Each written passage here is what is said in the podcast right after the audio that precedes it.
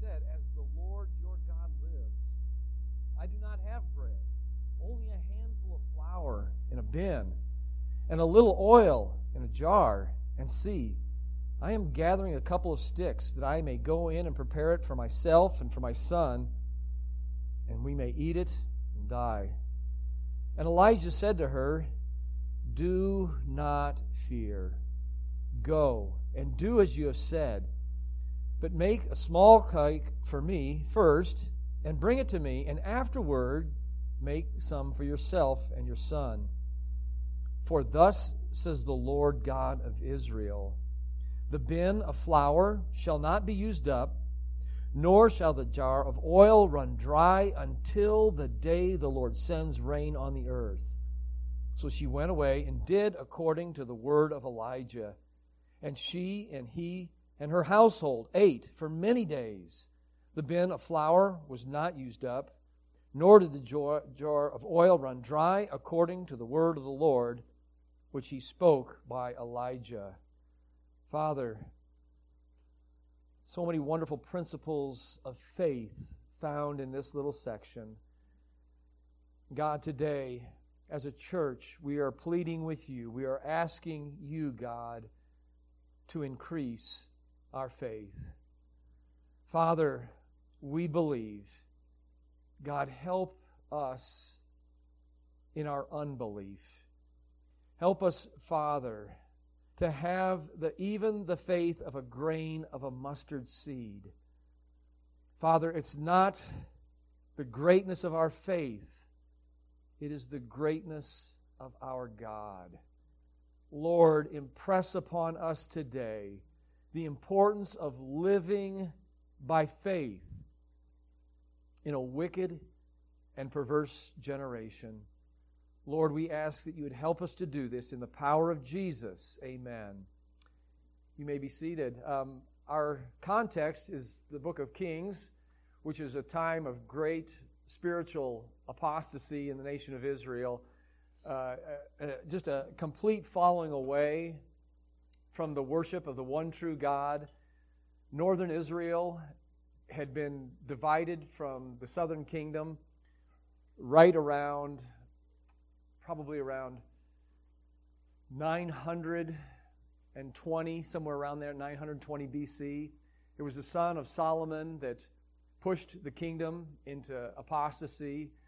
Uh, he was, um, uh, his name was um, Rehoboam, and he led. Uh, I'm sorry, Jeroboam. Rehoboam was um, in the in the southern kingdom. i am getting them confused. They sound too much alike. but um, Rehoboam was Solomon's son, and, and he didn't listen to the advice of the elders that counseled his dad.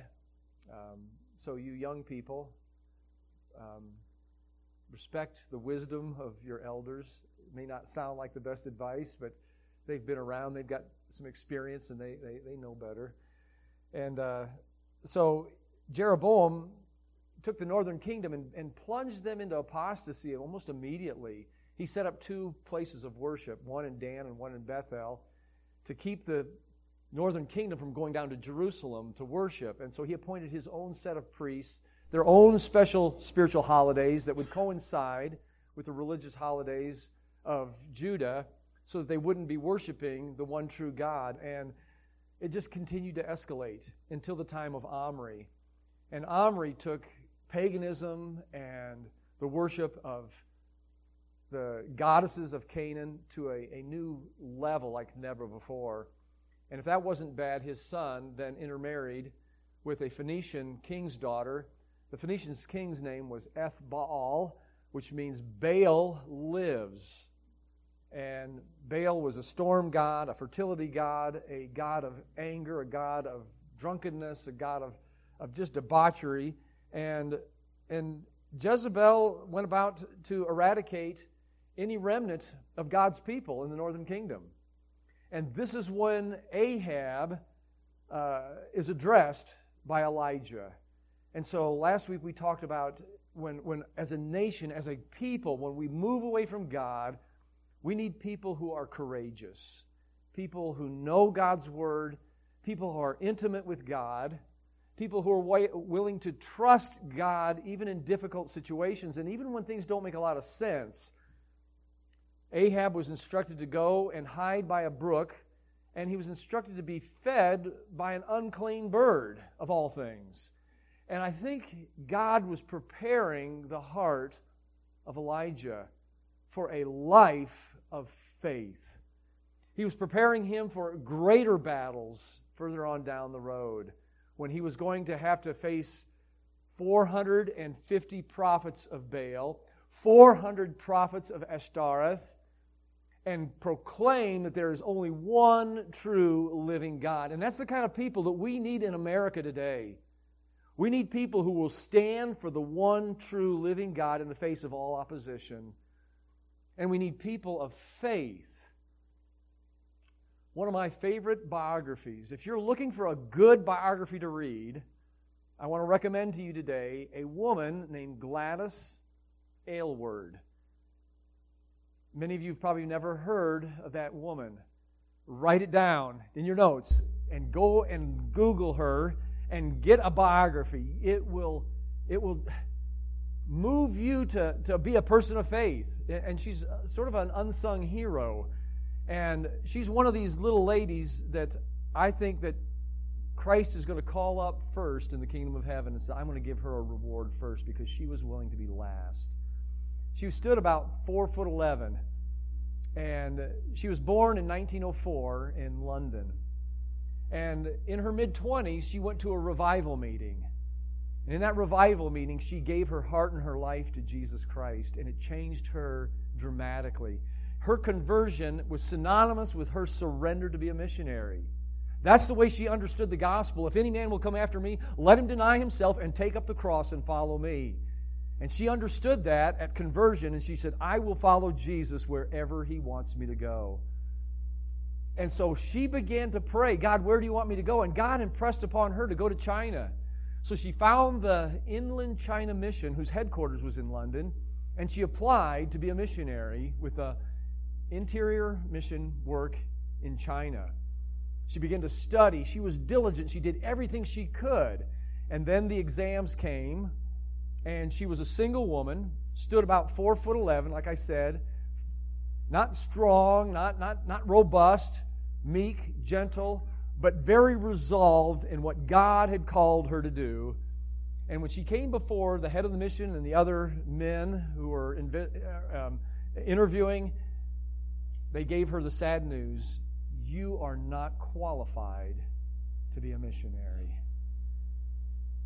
And she said, It is God who has made me qualified because God has put this in my heart. It is God who has called me. And she walked out of the mission and she said to the head of the mission, She says, I'm going to China. And he says, Well, I don't know how you're going to get there. I don't know how God's going to do that. He says, My, my advice is to you is, is, is to find a husband, get married, and raise children. And she said, That's not God's advice. And he says, Well, let me at least give you a job. So she gave him a gave her a job working as a housemaid in this man's home, who was a supporter of the Inland China Mission as well. And she was diligent. I mean, she would, she would work all of her hours and then she would find a second job and work in the evening.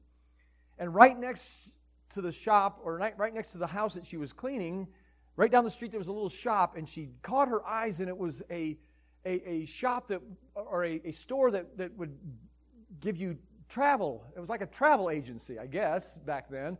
And she went in and she says, How much does it cost to get to China? He says, It's 91 pounds. And she says, Whoa, I've only got two pence to my name. And he says, Well, there's a cheaper route, and it's called the Interior Soviet Tibetan Railroad.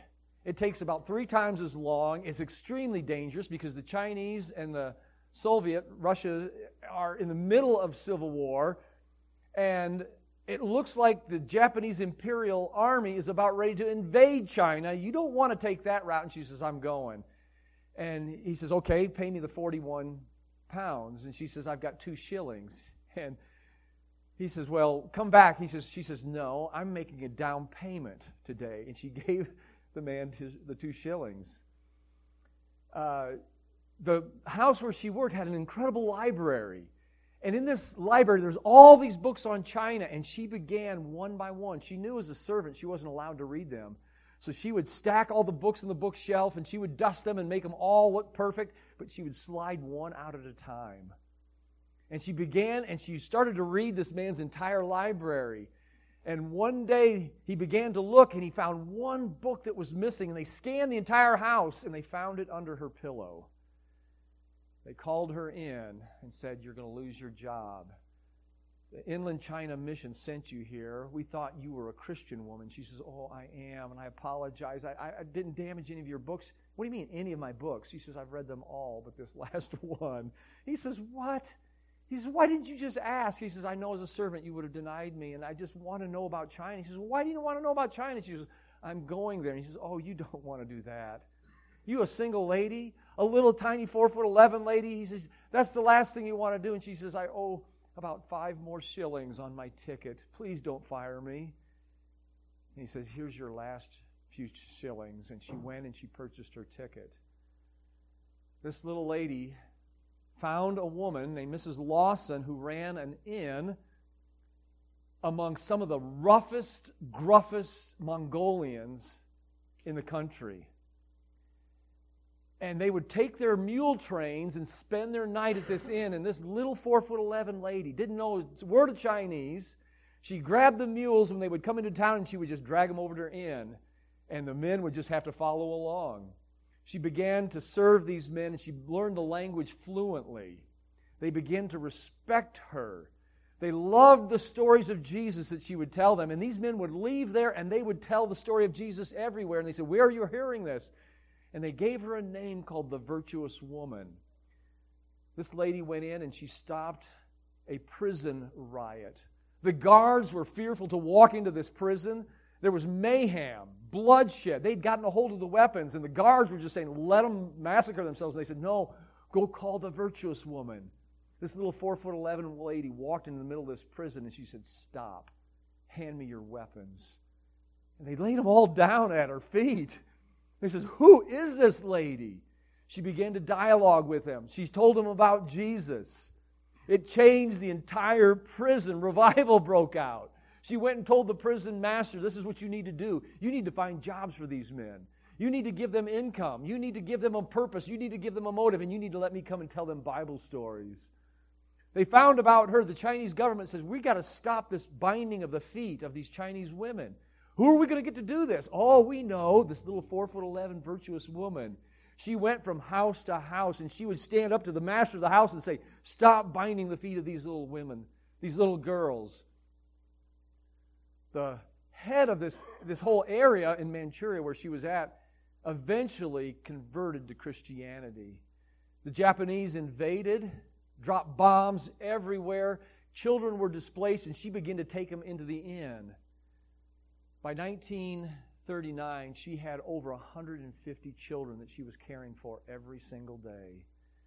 She got a note from another Christian missionary. He was a Catholic man. And the Catholic wrote her a short note and said, surrender to the Japanese. And she wrote a little scribble on a note, and she says, Christians never surrender. And she led almost 200 children across the Chinese countryside into Tibet. And the last thing that she had to do, she had to cross this river. And she says, I don't know what we're going to do, children. She was so depleted of, uh, of strength. Her health was failing she was had a fever that was raging uh, of typhus. And she sat by that river and knelt in prayer along with all those children and said, God, you parted the river.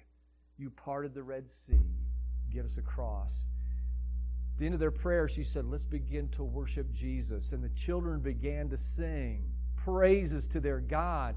And the captain on the other side of the hill, he didn't even know those children were here. He heard these wonderful voices. He thought angels had come down. He travels over and he finds these children, these orphans, and this little tiny lady. And she says, We need to cross this river. He says, I know where a boat is found. And every one of those kids was ferried across the river. Her health was so bad when she got across the river, she had to go back to London to, to, to convalesce. And the message got back to the head of the mission about what had happened. He says, I have got to meet this woman. I got to find out who this is.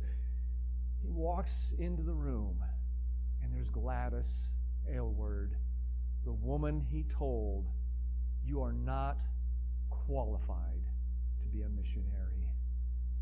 It is God who qualifies us. And the quality that God is looking for is faith. And that's what God told Elijah.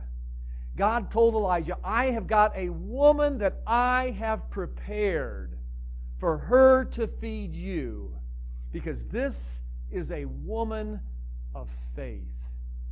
She believes in the God of Israel. It made no sense to Elijah.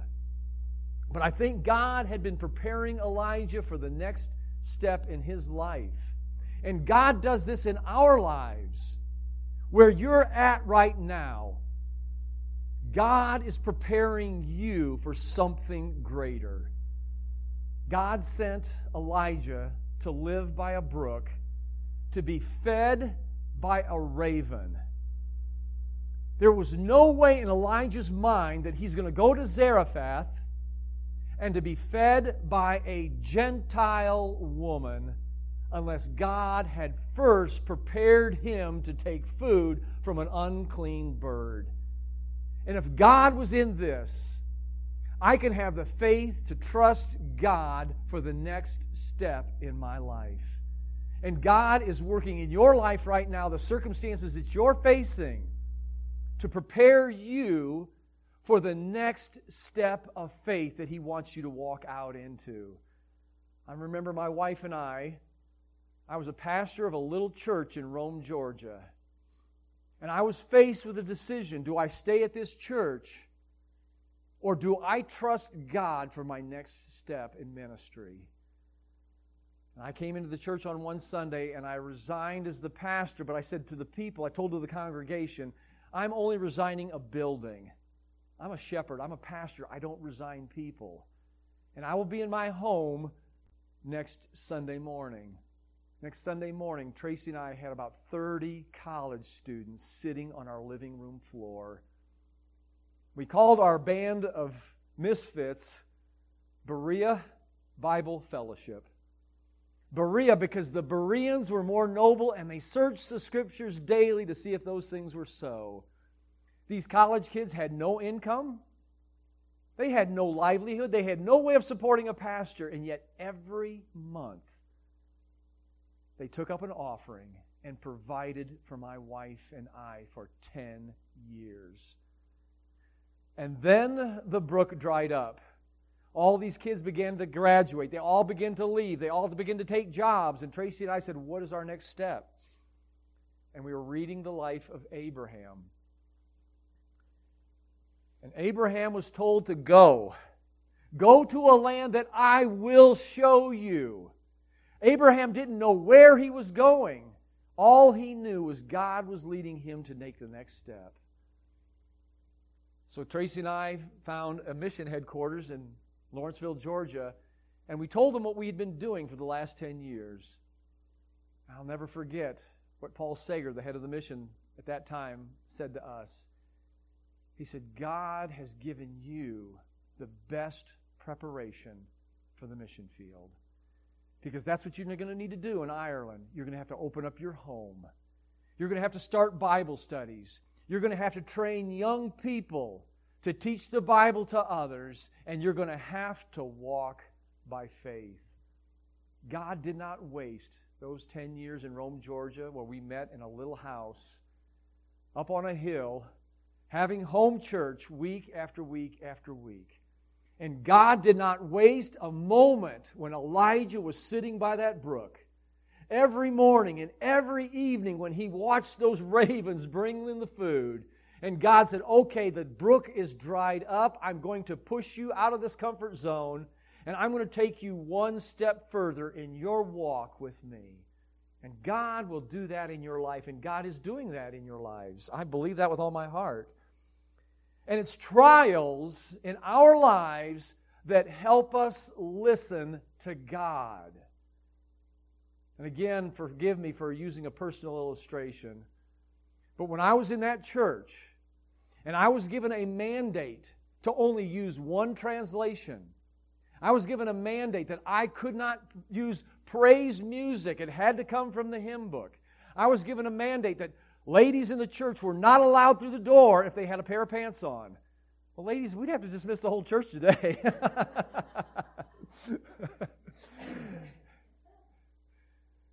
and men could only have a haircut like Sean's. It had to be white walls around the ears.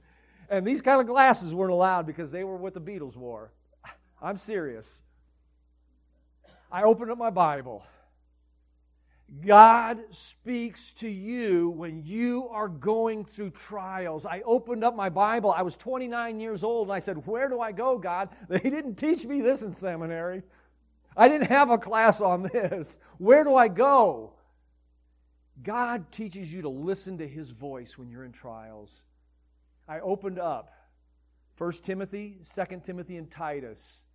Tracy and I, and we laid, literally, we laid on the kitchen floor reading those letters, begging for God to hear his voice. And I came across a verse, and it described our church rules, rituals, regulations, no love, no grace.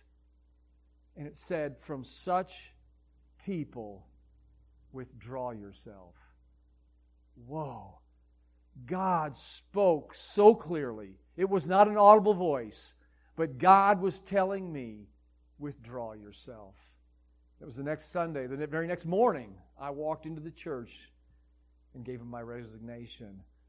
But God can talk like that to us all the time. You don't have to wait until you're in a trial. We have a God who speaks. We have a God who talks. We have a God who wants us to have an intimate relationship with Him because the living Word became flesh. He dwelt among us, and we beheld His glory, the glory of the only begotten of the Father, full of grace and full of truth. No man has seen God at any time, but the only begotten who's in the bosom of the Father, He has declared Him to us. God no longer speaks through prophets, through visions, through donkeys, although He uses me.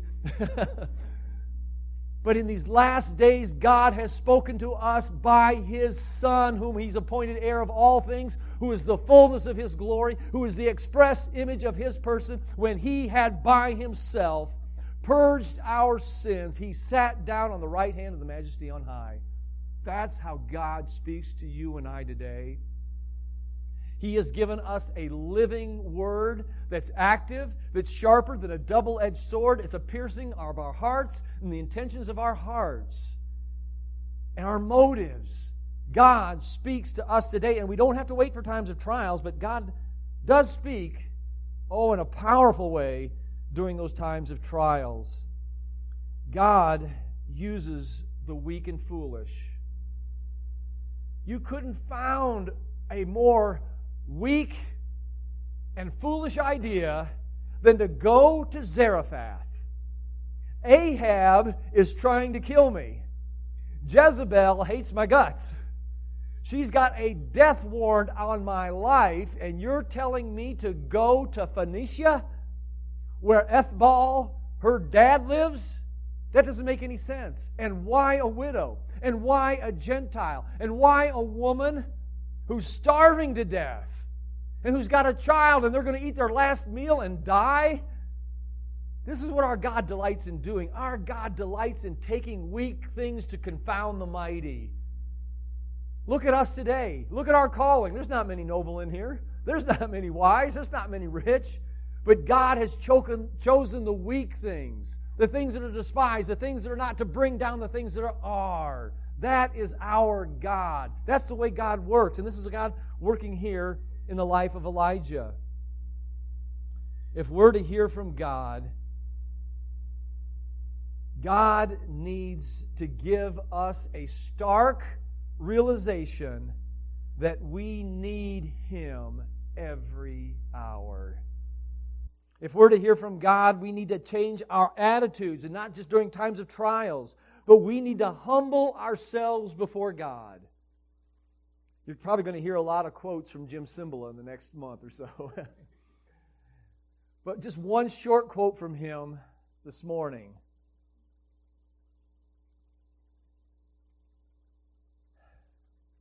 God is attracted to weakness. First Peter probably says it more powerfully. God resists the proud, but he gives grace unto the humble. Humble yourselves, therefore, under the mighty hand of God, that he may exalt you in due time. Times of trials help us to listen and to focus on God's word. How do we follow God? By faith. We follow God by faith one step at a time. It's that simple. God's guiding and God's providing can be experienced when you go. Let's read the text together. Then the word of the Lord came to him, saying, Arise and go to Zarephath, which belongs to Sidon. See, I have commanded a widow there to provide for you. Exact same words in Hebrew, same Greek, or same words in English as well for the raven. Verse 10 So he arose and he went to Zarephath. And when he came to the gate of the city, indeed a widow was gathering sticks. God's guidance and providence are only experienced when we go on faith, one step at a time. You remember the story of Abraham. Go to a mountain that I will show you, you and your son. Abraham didn't know where the mountain was. He didn't know if he was going to come back with his son. All he knew was, I'm going to take a knife, I'm going to take the wood, and I've got the fire. And his son says, Look, Dad, I see the wood, I see the knife, and I see the fire, but where's the sacrifice? Abraham would have missed the ram caught in the thicket if he hadn't taken one step at a time and had prepared for every step of obedience that God intended for him to do. And the same thing is true in our lives. We will miss those incredible experiences of faith if we don't step out one step at a time. We don't have to know the big picture. We don't know, have to know all of the answers. All God wants us to do is trust Him enough to take that first initial move. Elijah was like Israel in the wilderness. At the commandment of the Lord, they rested in their tents. And at the commandment of the Lord, they journeyed. So often, God leads his people out by a way that they know not. And the reluctant to follow the divine leading are overcome by the utter perplexity of their circumstances into which they sometimes are bought, brought. When he reached the city, then he met the widow. There she was, now he has to take the next step. So what does he do? I think, I think Elijah's putting out a fleece here. He says, Okay, God, I, I've gotten this far. I've met this little widow woman. Is this the right one? So what does he do? He says, Will you bring me some water? And she says, Oh, okay. He says, All right, this is looking pretty good, God. It's almost like when Abraham sent his servant out to find a bride for Rebekah. I mean, find, find Rebekah the bride for his son Isaac. I'll get it straight. So he he looks for some confirmation. And he says, Bring me a little bit of food. Proverbs 3, 5, and 6. Trust in the Lord with all your heart and lean not into your own understanding. In all of your ways, acknowledge him, and he will direct your steps. That was true for Elijah, it was true for Abraham, and it is true for you and I, isn't it? If we will acknowledge Him, if we will put Him first in all of our ways, not trusting our own understanding, our own wisdom, God will direct our steps. And so her answer is, As the Lord your God lives. I don't have anything to eat. And when she said that phrase, as your God lives, Elijah knew that this was the woman. This is a woman of faith who knows the one true God of Israel, and this is the woman that you've commanded me to be fed by, Lord. God gave the confirmation when he stepped out in faith. We should never underestimate what God can do. Don't estimate, underestimate the power. We limit the God of Israel. Can our God prepare a table in the wilderness? Oh, yes, He can. He can blow in quail three feet high if He wants to. Our God can rain manna if He wishes. Our God can do whatever He sovereignly chooses to do. Don't underestimate Him. A Gentile, a widow, living in poverty, she's starving, she's trying to provide for her son. You sent me into the territory of my enemies. Ahab's father in law was Ethbaal. We limit God because of what we cannot see. We ought to walk by faith and not by sight. Jesus uses this story, this historical story. This is a real history. This isn't some kind of fable that the Jews made up. Jesus confirms this story in Luke chapter 14, not chapter 4. In chapter 4, Jesus begins his earthly ministry. He walks into the synagogue, he unrolls the scroll of Isaiah, and he's looking for a verse that he wants to read, and it says, The Spirit of the Lord is upon me. Because he has sent me to preach the gospel to the poor. He has sent me to the brokenhearted. He has sent me to recover sight to the blind. He has sent me to set captives free. He has sent me to give deliverance in Israel. He sat down and he closed the book, and they didn't like his words. They says, You're just nothing but a carpenter. What are you doing reading this? And he says, A prophet is not without honor except in his own country. Elijah had to go to Zarephath, of all places, to find a woman of faith. And then Jesus says this You're going to say to me one day, Doctor, heal yourself. What you've done in Capernaum, do it here also. No prophet is without honor except in his own country. He says there were a lot of widows in the days of Elijah, but God didn't send Elijah to any of them except for a widow of Zarephath. And this is what he was telling his generation. Jesus was telling his generation, You've got so much right before you, but you are unwilling to walk by faith. I am looking for a people who will walk by faith and trust me. They were so angry, they were ready to throw him off a hill that the city was built on. They got the point. Faith stretches us. Can you imagine how faith was going to stretch this woman? I've got nothing. I've got a little bowl of meal, I've got a little bowl of oil, and that's it. I don't have meal for tomorrow. I, in fact, I don't even have a meal for three of us. And you're saying you want me to fix a meal for you first? I fix it for you, and there's nothing for me and my kid. Faith is that's what faith does. It takes us out of our comfort zone and says, okay, God, I've got enough for right now. Have you ever looked at your budget and you thought to yourself, God, I don't have enough to tithe. I don't have enough to give to my church this month. God, I've got this, this, this, and this. And God will speak to your heart. He spoke to my heart a lot of times.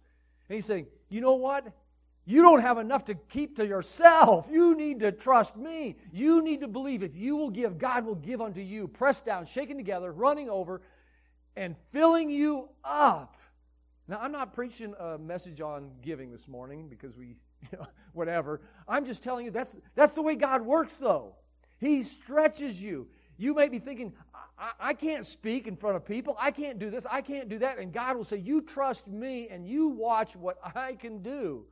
I can imagine when Judy went down to Wall Avenue, she probably thought, I am the last person that should be reaching out to drug addicts, alcoholics, homeless ruffians. And yet, that's exactly where God has placed her. And God wants to do that in every one of our lives. Trust Him when we can't see it, when it doesn't make any sense. She only had enough for her son, she didn't have enough for three. By faith, Moses, when he came to years, he refused to be called the son of Pharaoh's daughter.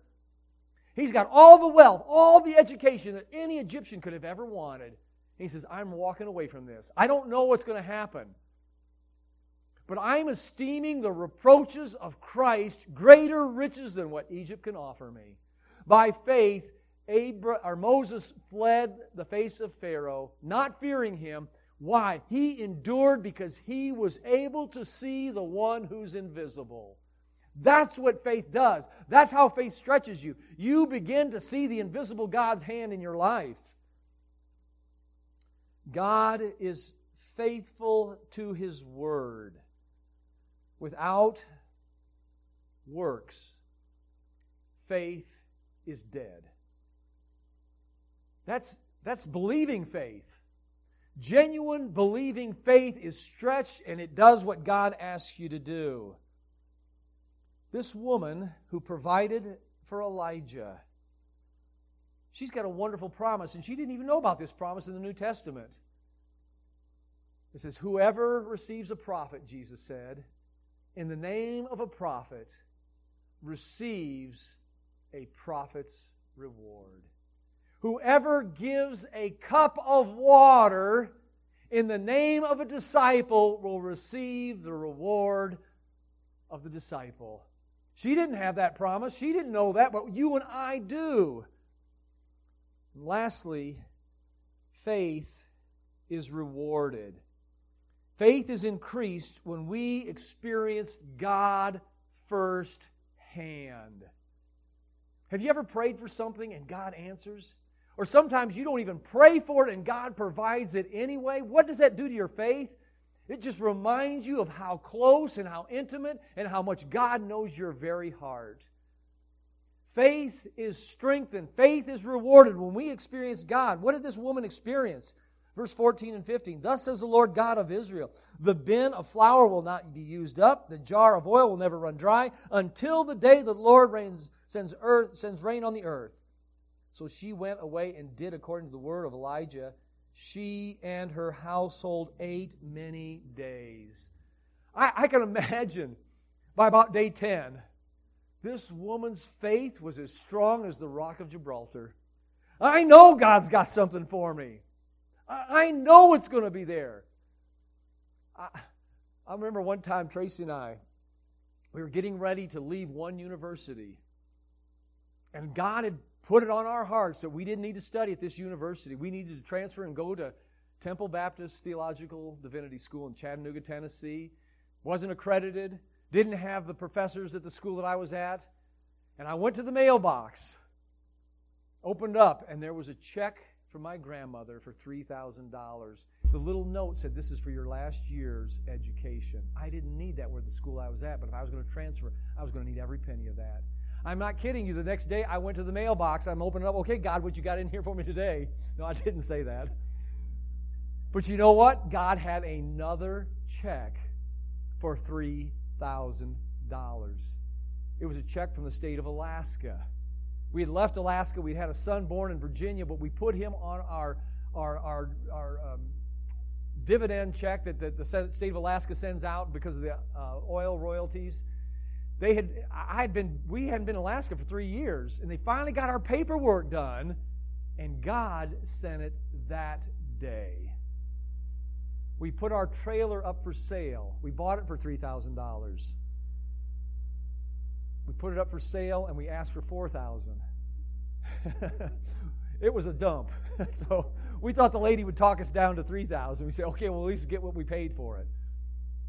But my wife had done a lot of great, nice work on the house. I remember she had uh, decoupaged the, the cabinets and she'd made, handmade these beautiful drapes. And the lady sat down on our couch and she was looking at the drapes, admiring them. She says, You know what? If you leave these drapes, I will, send, I will give you a check for $4,000. She sat down on our couch, and in one week's time, Those kind of experiences increase your faith. That woman was growing in faith every single day saying, God, you did it again. God, I, am just going to expect you. God, you're, you're always there. You're always on time. You are faithful. And that's the kind of God we serve. And when you walk by faith, you begin to experience the rewards of a faithful God who is true to his word. This isn't presumption. She had a word from God. And you and I have a more sure word of prophecy than what that lady ever had. Faith is not a tool that we can use to manipulate God. This woman had no name it and claim it theology, did she? She simply believed God's word and she lived one day at a time. There was no prophecy that, lady, you're going to have a big old mansion if you take care of me. You're going to have a nice chariot if you take care of me, and you're never going to get sick. And by the way, your son's never going to get sick. In fact, next Sunday, we're going to find out that her son got sick and died. So, this wasn't some kind of prosperity theology that she was putting her faith in. It wasn't some way of manipulating God or prompting God to be a genie in the sky. That's not what faith is. Faith is taking God at His word and trusting Him no matter what the circumstances that I find myself, and saying, like the Apostle Paul said, I have learned in whatever state I am to be therewith content. For I can do all things through Christ who strengthens me. That's biblical faith. It's the faith that's able to stand in the front of the Sanhedrin and say, I ought to obey God rather than man. It's the faith, after you're beaten for your faith, to go back and rejoice and ask God to give you greater boldness to keep preaching His word. That's biblical faith. And I'm tired of people saying that faith is a work. Faith is not a work, it's just the opposite of work. It's trusting God to do everything. In fact, just because I've got faith doesn't mean I deserve for God to do anything. When the prodigal came back home, he had faith in his father, but his father didn't owe him a penny. His father could have said, You're right, son. You don't deserve any of these things. Be one of my slaves. It is God's character because God is good. Because our God loves is because our God is gracious. And without faith, it is impossible to please Him because he that comes to God must believe that God exists and that our God is a rewarder of those who diligently seek Him. It is of faith so that it might be by grace. We enter into God's grace not because we deserve it, but by faith we trust in the very nature and character of God. What are some things that we can take away this morning. Nothing grieves God more than unbelief. That's why people are separated from God. It's simple as that because of unbelief. And that's what grieves our God. Our God has done so much. As Caleb was praying, he talked about the snow. We see the seasons. We see our goodness of our God. We see Him provide day in and day out sunshine and rain and harvest and season after season. We've got enough faith. We have enough evidence to believe God through creation, we're told. We have enough evidence to believe God through conscience. We have enough evidence to believe God through our own personal experience of morality and truth and goodness and virtue.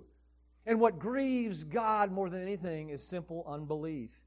Nothing hinders a Christian from growing more than unbelief. The darkest times of our lives can also be the times of the richest blessings, can't they? That's something we can take away today. When we trade what we can see for what is unseen, that is when we see God most clearly. Let me say that again. When we trade what we can see for what is unseen, that's exactly what this woman did. She could see the meal that she had for that day, and she traded it in for what she couldn't see tomorrow. And that's what God wants us to do. He wants us to take what we can see physically and say, God, I'm going to trust you with this for what I cannot see. God delights in showing his strength through those who are humble. And genuine faith calls for action. And that kind of faith is richly rewarded. Let's close with prayer. Father, we thank you, God, for these Old Testament truths, that we can apply them to our lives today. And God, not only do you need a group of people in America right now that are courageous, God, you're calling North Valley Bible Church to be a people of faith that calls out on God with expectant hearts. Call upon me in the day of trouble, and I will answer thee, and thou shalt glorify me. God, raise up this church to be men and women of faith. We ask this in faith today, knowing, God, that you are going to do this in our church this year. In Jesus' name.